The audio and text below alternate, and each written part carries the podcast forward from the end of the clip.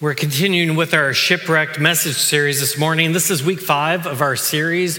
I won't recap all the different weeks, but we talked about things how pain and suffering can shipwreck our faith. Last week, I talked about how um, imperfect pastors and bad experiences with churches can do it. I have to tell you, I heard a lot of uh, a lot of comments from different people uh, really appreciating uh, that message. As uh, I think many of us have experienced uh, the fallout of dealing with imperfect people in church. Um, today, as we are on week five of the message series, I want to talk to you about negative influences in our lives. Now, there's an endless amount of negative influences in our lives that we can have. Frankly, your work can be a negative influence in your life. Your family can be a negative influence in your life. There, there's really no end to different negative influences I can mention. But for the sake of time, and for me, these are kind of three of the big ones, I want to talk about the negative influence that, that Satan has in our lives. I want to talk about the negative influence our friends have in our lives. And then I want to talk about the negative influence uh, that our country, society, the world in which we live has in our lives. So we want to start by talking about Satan. And, and you know, there's always the joke about Satan made us do it. And if you're my age uh, and you used to watch Saturday Night Live, you remember the church lady. And for the church lady, it was always Satan that did it. Well, isn't that special? Who could it have been? Let's see, I don't know. Let me think. Let me knock on Mr. Noggin. Who could trick us into doing that? Could have been Satan. And though we would joke about the fact that Satan makes us do things, he really does have a significant influence in our lives. Take a look at 1 Peter chapter 5 verse 8. And it says, "Be alert. Be sober-minded." Because your enemy, the devil, prowls around like a roaring lion seeking someone to devour. Now, if, if we were on a safari, if we were someplace in which a lion was, lions were roaming, I'm here to tell you, you, you wouldn't just be sitting there like chewing the fat and, and walking and talking. You would be on your guard, right? So we, we, we really don't we don't take this seriously because this is how scripture compares Satan to like if you were going through the world and, and there's a lion like stalking its prey. When we look at the word Satan, the, the word literally means adversary. And it's a good name for Satan because Satan is an adversary of God. He's always trying to undo what God has done. But not only is Satan an adversary of God, he's an adversary of us. He, he's trying to interfere with our relationship with God. He's trying to cause us to shipwreck our faith. So when you think of Satan, you need to think of adversary, someone that's working not only against God, but working against you. You know, what's interesting though, when we think of Satan and we talk about Satan, um, oftentimes you think of this just horrible demonic figure. Hideous, grotesque, you know, just evil or maybe the stereotypical like little red thing with like a pitchfork and horns and, and so forth. Uh, but but what's interesting about satan is that's not how the bible portrays satan. If satan w- was just on the surface at least outwardly this horrific looking Uh, uh, character, this horrific looking being, he wouldn't be really good at tempting us because he'd literally, you know, scare us to the point that it would be ineffective. Look at how the Bible describes Satan from 2 Corinthians chapter 11 verse 14. And no wonder for Satan himself masquerades as an angel of light. Now I want you to think, can you imagine what an angel of light looks like? I mean, can you think of what would be more beautiful than to see this magnificent, beautiful angel of light? It would be a glorious sight, right? Pleasing to the eyes. What's interesting, and, I know this because I years ago when I did a message and I was talking about Satan, I just like I, I was kind of curious, like those like satanic cults. Kind of, I went to a couple of their websites just to see how they pictured Satan, and they didn't picture him horrific. They, they pictured him as this angel of light, this this beautiful being. Which, if we understand that he's our adversary, that he's working against God and also working against us, he's a whole lot more effective when he's appealing than when he's not. In 2006, Rice University did a, uh, did a, uh, a study, and that study showed this that you and I believe good looking people more than what we believe less than good looking people.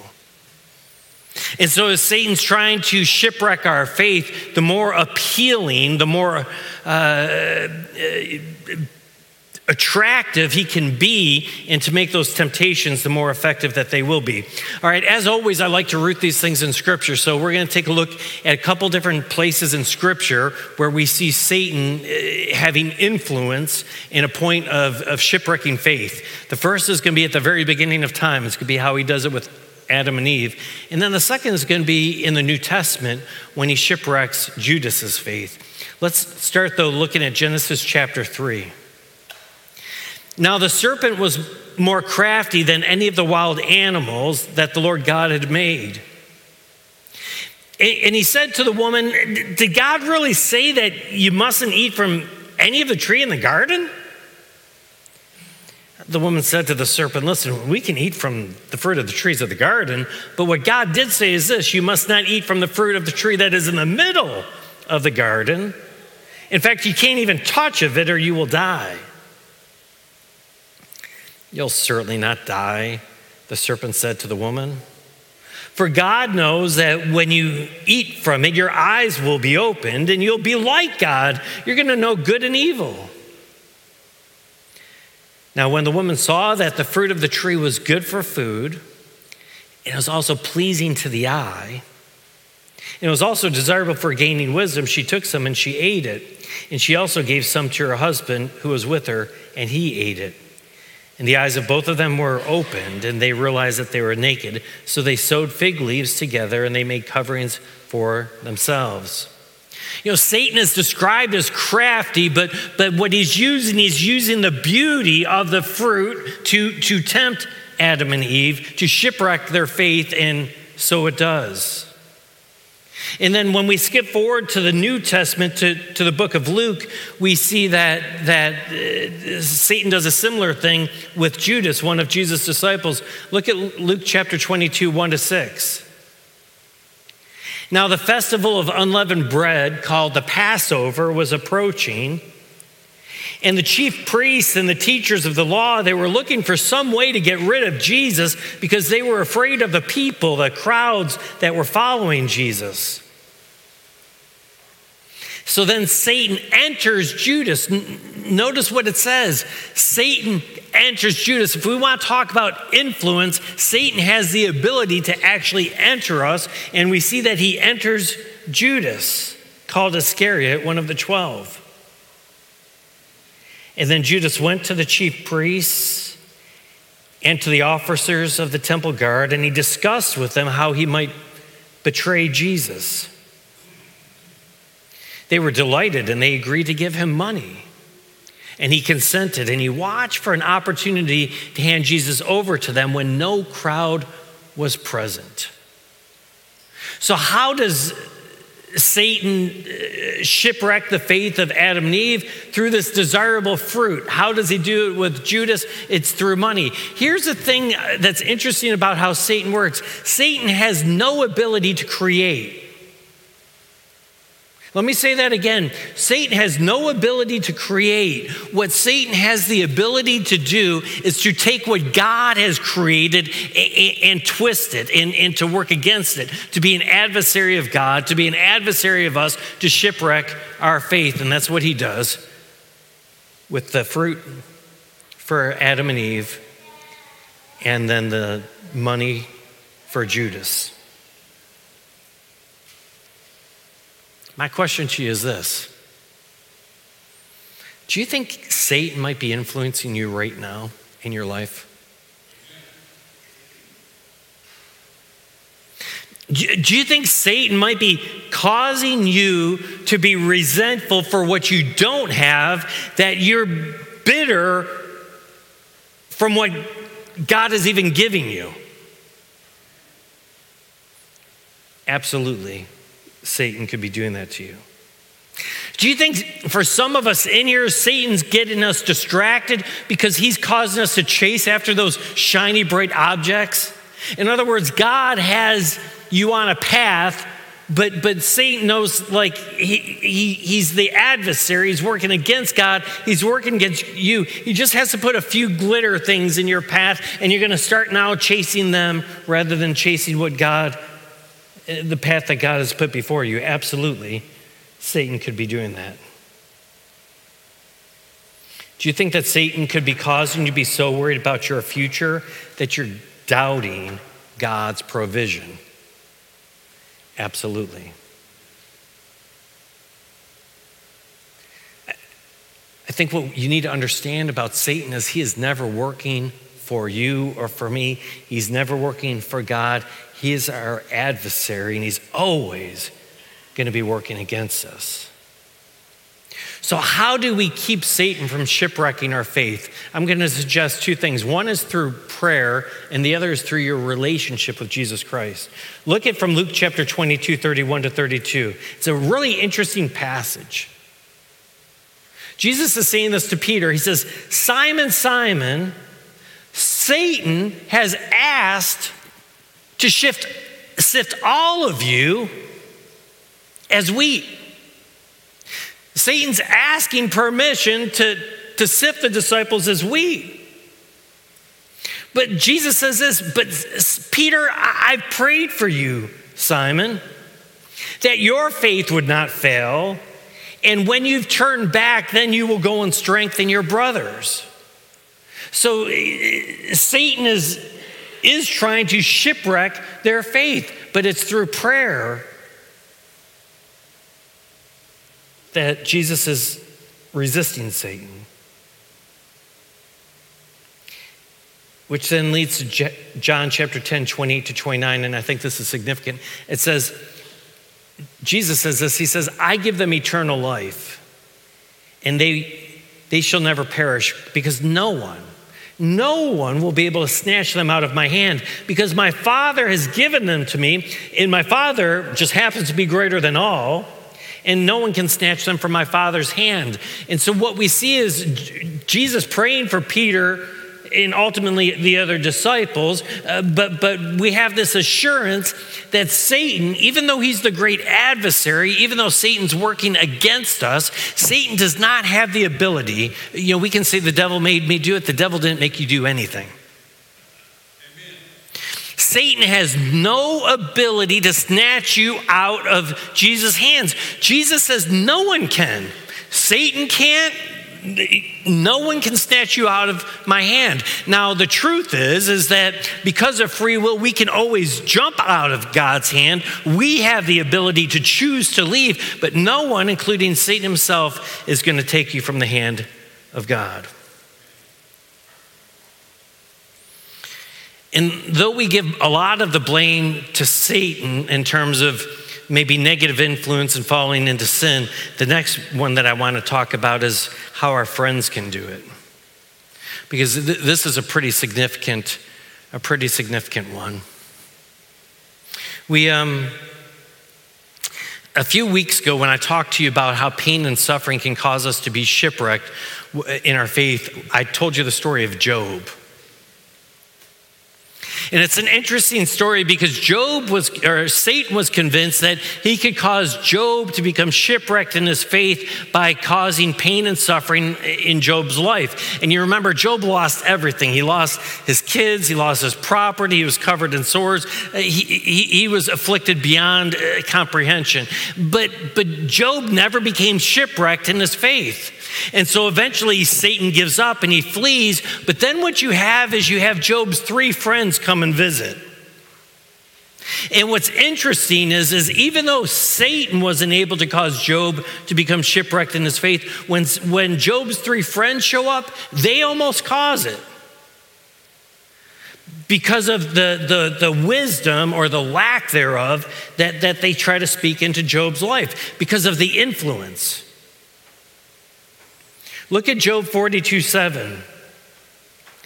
After the Lord had spoken these words to Job, the Lord said to Eliphaz the Temanite, He says, My anger burns against you, and it also burns against your two friends. For you have not spoken of me what is right, as my servant Job has. So, what Satan was unable to do, the, the influence of the friends almost did it. And so, what I want what I want you to do is I want you to consider like your closest friends this morning. Now, I have to tell you, like, I do not remember the sermons I preach. If you ask me on Wednesday, what did you preach on Sunday? I'm going to give you a blank stare. I promise you I will. People come up to me all the time saying, I just, you know, you, no, do you remember when you preached this sermon? And I'm like, no. And then when they, if they say they really liked it, I'm like, oh, yeah, yeah, I did preach that. and if it was bad, I'm like, it must have been someone else. So I, I, I, don't remember my sermons, but I do remember at least one of my sermons. And, not only do I remember it, I know a lot of you remember it because you, you bring it up to me. And at one time, I, I preached a message on who are your top five? Who are the closest people you have to you, and have you considered the amount of influence that they have on your life? Because the reality is, is we are the product not only of our parenting and stuff of our past, but primarily right now we're a product of the five closest people that we have in our lives. And I want you to consider a few Bible passages about that. Look at Proverbs 13 20. It says, Walk with the wise and you will become wise, for a companion of a fool suffers harm. It, it, that's as basic as it gets. If you hang out with smart people, you will become smarter by the moment. You hang out with an idiot, you're going to become an idiot. 1 Corinthians 15 33 says this Do not be misled. Bad company will corrupt good character. And there's not an exception in there for you. Uh, because uh, we think that somehow we can hang around with certain people and, and, and we're insulated from it and it won't affect us. But the truth is, is if you hang around bad company, it's going to rub off on you. And then 2 Corinthians 6:14. Do not be yoked together with unbelievers. For what do righteousness and wickedness have in common? Let me ask you, what does righteousness and wickedness have in common? The answer is nothing. It says, What fellowship can light have with darkness? Light and darkness have no fellowship together. If you have darkness and you insert light, you have light. They don't coexist at the same time, it's one or the other. So, literally, uh, take a moment. Take a moment and I want you to run through a series of names in your mind who are your closest five friends.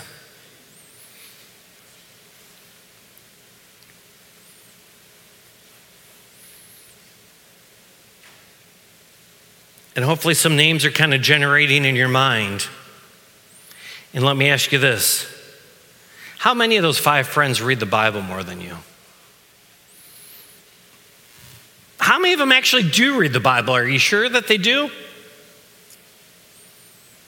How many of your five closest friends go to church more than you? In fact, do they really go to church? In fact, if you were to text them right now, I mean, I really ought to have you just start pulling it. All right, text your five closest friends. Right, did you go to church? How many of them actually went to church today? I bet you a fair amount of them did not. Or flip that around. How many of them drink more than you? And I'm not talking about water.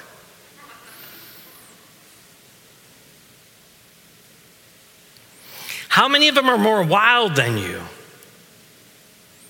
How many of them curse more than you? How many of them are more racist than you?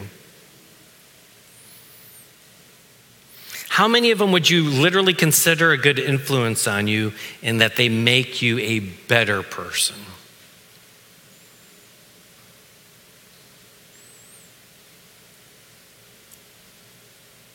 You see, we want to surround ourselves with people who will make us into better people. Now, the truth is, is we in our group of five, we can't. Oh, you can't nor should you find five people who are better than you. Because if we're all looking for five people better than us, then none of us would ever have anyone, because no one would ever have, uh, you know, someone that that is like behind them in terms of maybe their their religious, moral, character development, and so forth. So it, it would make sense that there, there ought to be one or two people who, in your group of five, you know what? They're people you can look up to. They're, they're people you can get good, solid advice from, uh, and, and, and they just, they're people you can aspire to be.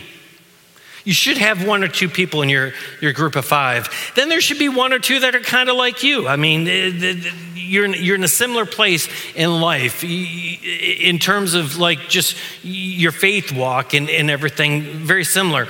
And then there should always be one or two like a little bit behind you. Why?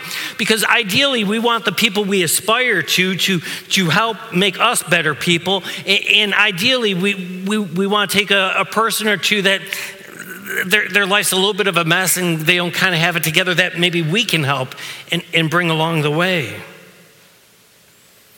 Uh, don't fall into the trap that where you think that like it doesn't matter who your friends are because they don't have an influence on you because the truth is is we're highly influenced by not only our friends but by other people this is what's crazy is what you don't realize is, is the influence that people have in our lives. Not just our friends, but I would argue your coworkers have influence in your lives. You know, anyone that, that you listen to or talk to, honestly, even strangers have an undue amount of influence in your life. That's why you worry about what you look like when you leave the house. You, you don't know these people, you'll never see them again, but you ha- you're under undue influence by what you think they might think.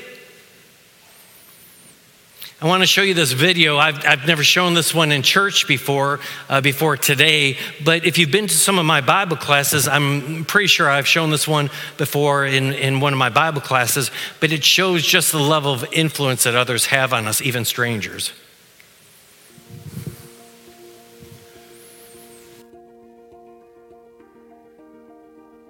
What causes us to make decisions in life?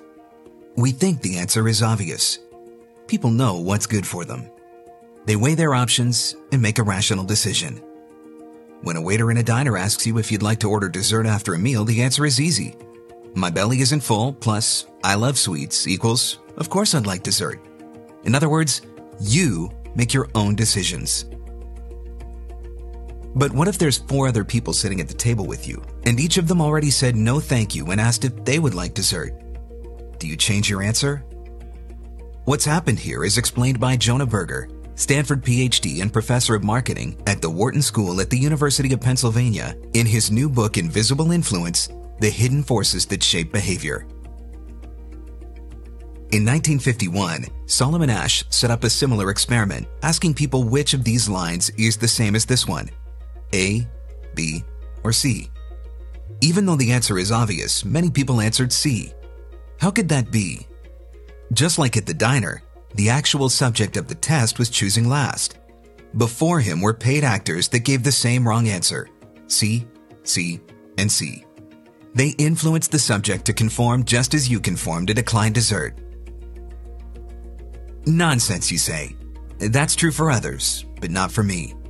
I am free from influence. I see through the fog of external factors to make objective and powerful decisions. But Jonah Berger shows that these influences are often so strongly embedded in our nature, they're practically impossible to resist. In fact, it is not just humans.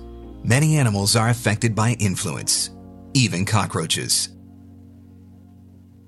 In 1969, Robert Zajonc studied the effects of a crowd on racing cockroaches. The result? Cockroaches ran faster when being watched. How amazing is that? That's not all. The same audience made them run slower when Robert made the race more difficult. Later studies showed the same happens to humans. This means you're better off finding a private spot when you're doing something difficult and gathering around people when you're doing something easy.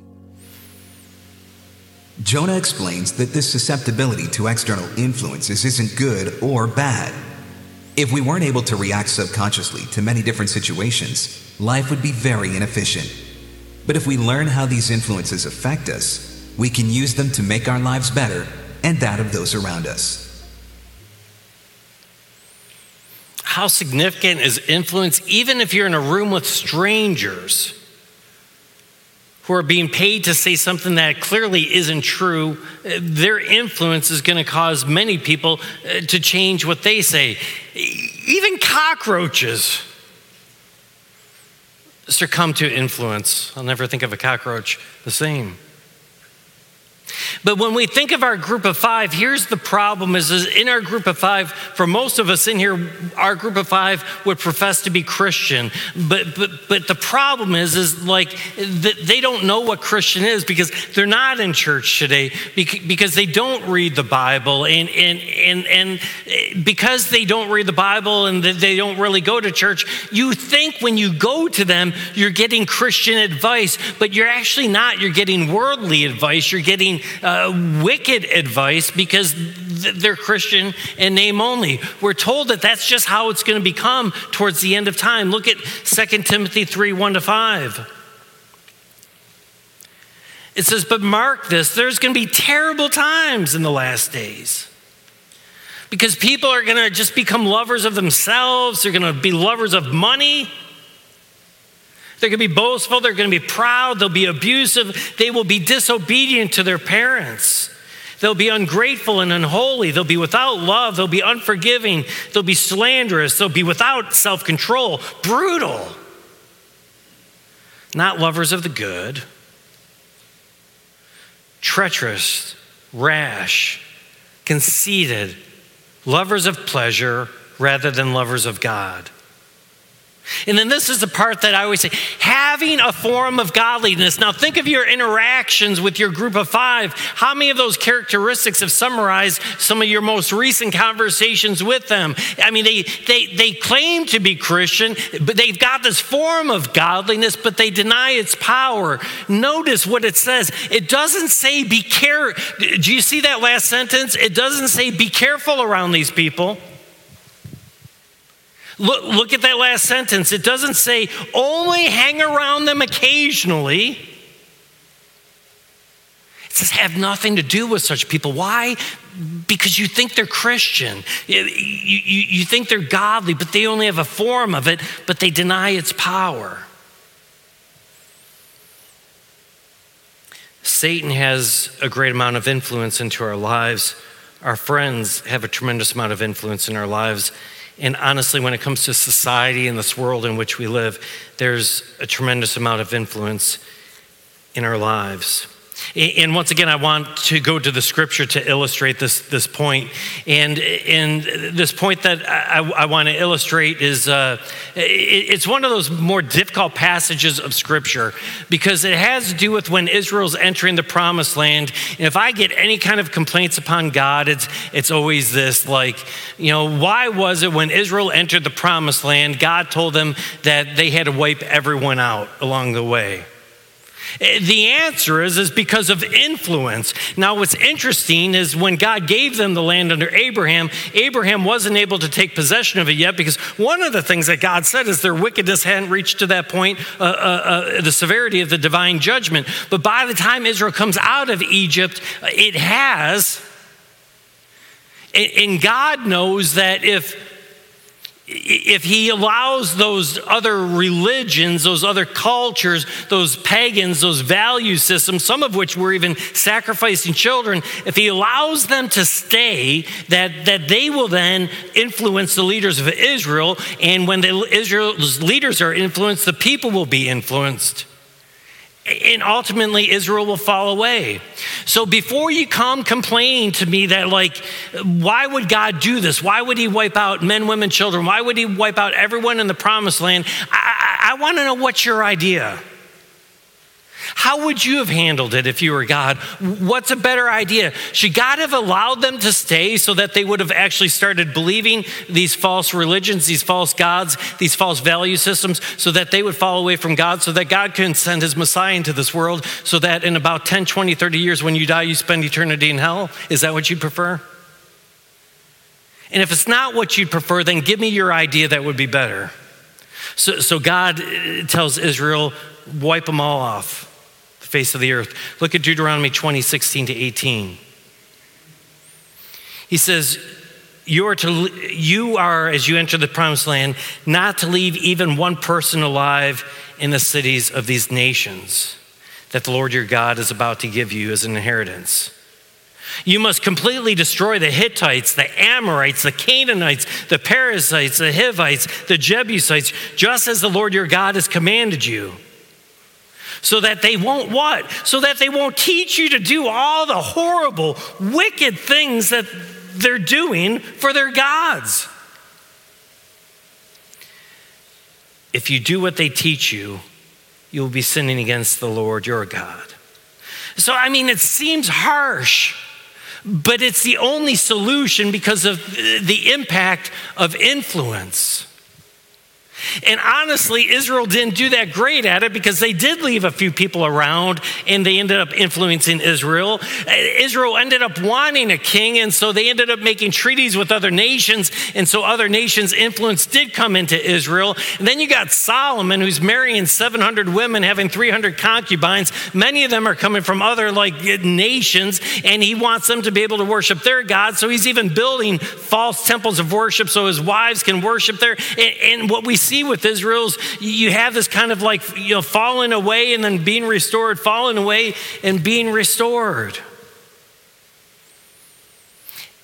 And here we are in our country in which you and I live, in the world in which we live today. And what's interesting is, is America, for the most of our history, uh, we were a God fearing nation. And we were a God fearing nation because it was really founded by people who fled religious persecution, but it was Christians persecuting, persecuting Christians. So they came to America and, and they brought those Christian values and, and those Christian beliefs. And it was that way for most of our, our nation's history. But in the last hundred years, as technology has increased, travel's increased, and, and communications increased, and I shouldn't even say the last hundred years, especially the last 50 years, and I really shouldn't even say the last 50 years. I've seen it especially in the last 30 years, like, like everything's gone to pot. Why? Well, because we've always been a melting pot, but now more than ever, right? Like some of you can get on a plane this afternoon, and tomorrow you'll be in any part of the world you want. You, in, in 30 minutes, you can get on your computer, you can get on your phone, and you can be talking to anyone uh, across the world. And so you have all of these different value systems, all of these different beliefs, and, and, and so forth, all being put together. And, and you take some of this and some of that, and, and it, it just becomes a big pile of, of mush. And because of that, we're like, we just we kind of accept other people's beliefs and practices. That's why during oktoberfest a bunch of y'all that aren't even german will go to oktoberfest. I lived in an uh, irish catholic community when i was in seminary and and like you were more than welcome on st patty's day to drink the green beer and have the corned beef and cabbage right it's just, you know, everyone just kind of embraces all the different cultures and the different practices. And, and so now we're, we live in a time in which, like, things that have historically just been nonsense and wrong are, are just accepted. For, for God fearing nations, Judeo Christian, or, or, or, you take even you know, Islam or whatever, like the, the, these, these value systems that are, are based on uh, you know, the God of Abraham. Like, it's never been okay to be gay. Now it's not only okay to be gay, it's great to be gay. In fact, we're going to celebrate it for a month. We're going to promote it. We're going to encourage it. Why? Because when you take this value system and this value system and this belief and that belief, you mush it all together. If I've got a big bowl and I'm mixing a hundred ingredients together, you're never going to separate those back out. And that wasn't enough, right? So now it's not just great to be gay, and we're going to really encourage people to, to do that for a month. Now it's like, you know, why don't you just take it the next step? Change your gender too. And, and it's not only gone in that direction morally, but religiously, we've done the same. Because religiously, there used to be something called sin, something called wrong. But because you take this religion's view system, this religion's value system, and, and you mix all these different things together, then what's right and what's wrong? And the answer is, is well, nothing really is. As long as it doesn't hurt someone else, don't worry about it. So the church doesn't even talk about sin anymore. Well, if there's no sin, then you don't have a hell because if you don't break the law, you don't need prisons, right? Right? If you don't break the law, you don't need prisons. If there's no sin, there's no hell. And if there's no sin and there's hell, you don't need a savior. What do you need a savior from? So now there's millions of different ways you can be saved. You don't need Jesus. You, you, I mean, you might go through this religion or you go through that religion, or you're just a heck of a nice guy. And this is what the influence of the world has become in our life today. So many pagan influences. And this is what your kids are learning in school. And this is what you're teaching your kids because you're going to your top five and you're getting advice from them and they claim to be Christian, but they're really not. They just have a form of godliness, but they're actually all these, you know, things that is mentioned there. And then, like, your kids are learning from you. I want to ask you this painful question How many of us in here have lost a loved one? Or a family member to the lies of modern society. How many of us have had lost a kid, a grandkid, a loved one that has bought into, into the influence of this pagan world in which you and I live? And I bet you most of us in here have. The problem is, is what are you going to do about it? Do you reject them and, and lose the relationship with them? Or do you embrace them and say, uh, I love you anyways? In fact, God loves you. You see why I say life's messy? It's incredibly messy because we make it that way.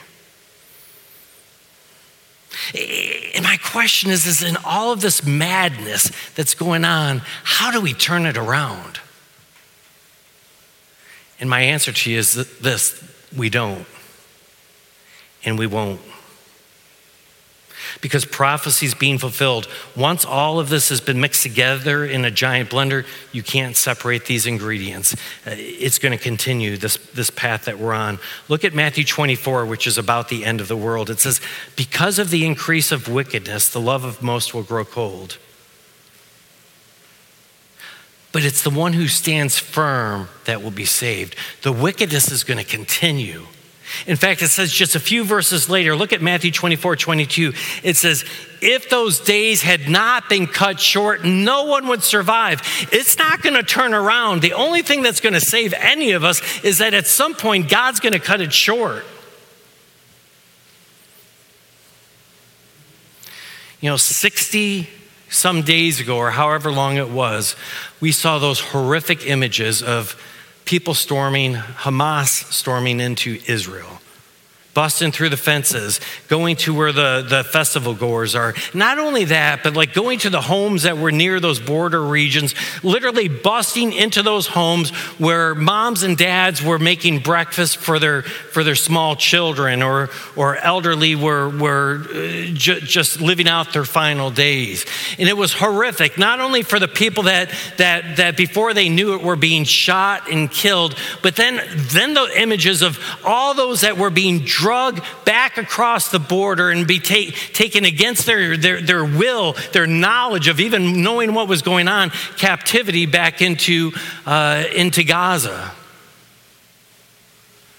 That's what's going on every day from a spiritual perspective in the world in which you and I live.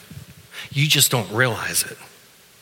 You're getting up in the morning and you're making breakfast. You're driving to work. You have all of these different things going on, but this great evil's coming and, and literally kidnapping you, shipwrecking you, it, it, it, and taking you hostage, and you don't even realize it. Because of the influence of, of Satan, because of the influence of your friends, and because of the influence of society itself. Literally, like evil's grabbing hold of us, shipwrecking us, and we don't even realize it. We have to be aware of the impact of the ungodly forces in our lives because we have an adversary that is working against us, that is like a, a lion looking to see who he can devour. May God open your eyes so that your faith would not be shipwrecked. And to be able to guard against that of your kids and your grandkids and of all of those who are near and dear in your life. Would you join me in a word of prayer? Gracious Almighty God, as we hear this word today, we, we live in a, a time in which, unbeknownst to us, Everything's been turned upside down, and so much seems normal that just shouldn't. And the adversary has taken not only many of our loved ones hostage by the negative influences of this world, but even some of us in here as well. Open our eyes to your word. Open our eyes to, to truth. Help us, gracious God, as we look at the five closest people in our lives to see their words, their actions, and their deeds for what they are. And just because people claim to be Christian, but they don't submit and surrender their values and, and, and, and their way of living to you. In the end, gracious God, help us to see that it's simply a form of godliness, but without any of its power. Protect not only us, but all those whom we love. In Jesus' holy and precious name we pray. Amen.